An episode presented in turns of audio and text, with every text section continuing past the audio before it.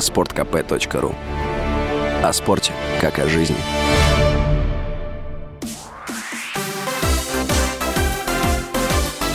Новости спорта. Первая ракетка России Даниил Медведев вышел во второй круг турнира в немецком Гаале с призовым фондом более 2 миллионов евро.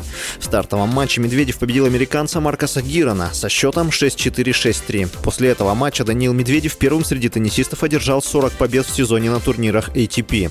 Во втором круге Медведев сыграет с сербом Ласло Дьери, с которым у него равенство по личным встречам 1-1. Официальный сайт Национальной хоккейной лиги назвал потенциальных претендентов на включение в зал славы хоккея в 2023 году. В список были включены четыре российских хоккеиста – Сергей Гончар, Александр Мальцев, Борис Михайлов и Александр Могильный. Отборочная комиссия 21 июня проведет голосование и назовет очередных членов зала хоккейной славы.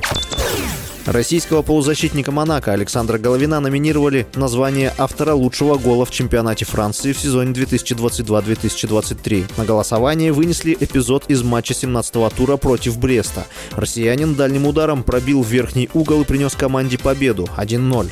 Головин перешел в Монако в 2018 году после чемпионата мира в России. Действующий контракт хавбека рассчитан до 30 июня 2026 года. В текущем сезоне он провел за клуб 34 матча в чемпионате Франции Франции, в которых забил 8 мячей и совершил 7 голевых передач. С вами был Василий Воронин. Больше спортивных новостей читайте на сайте sportkp.ru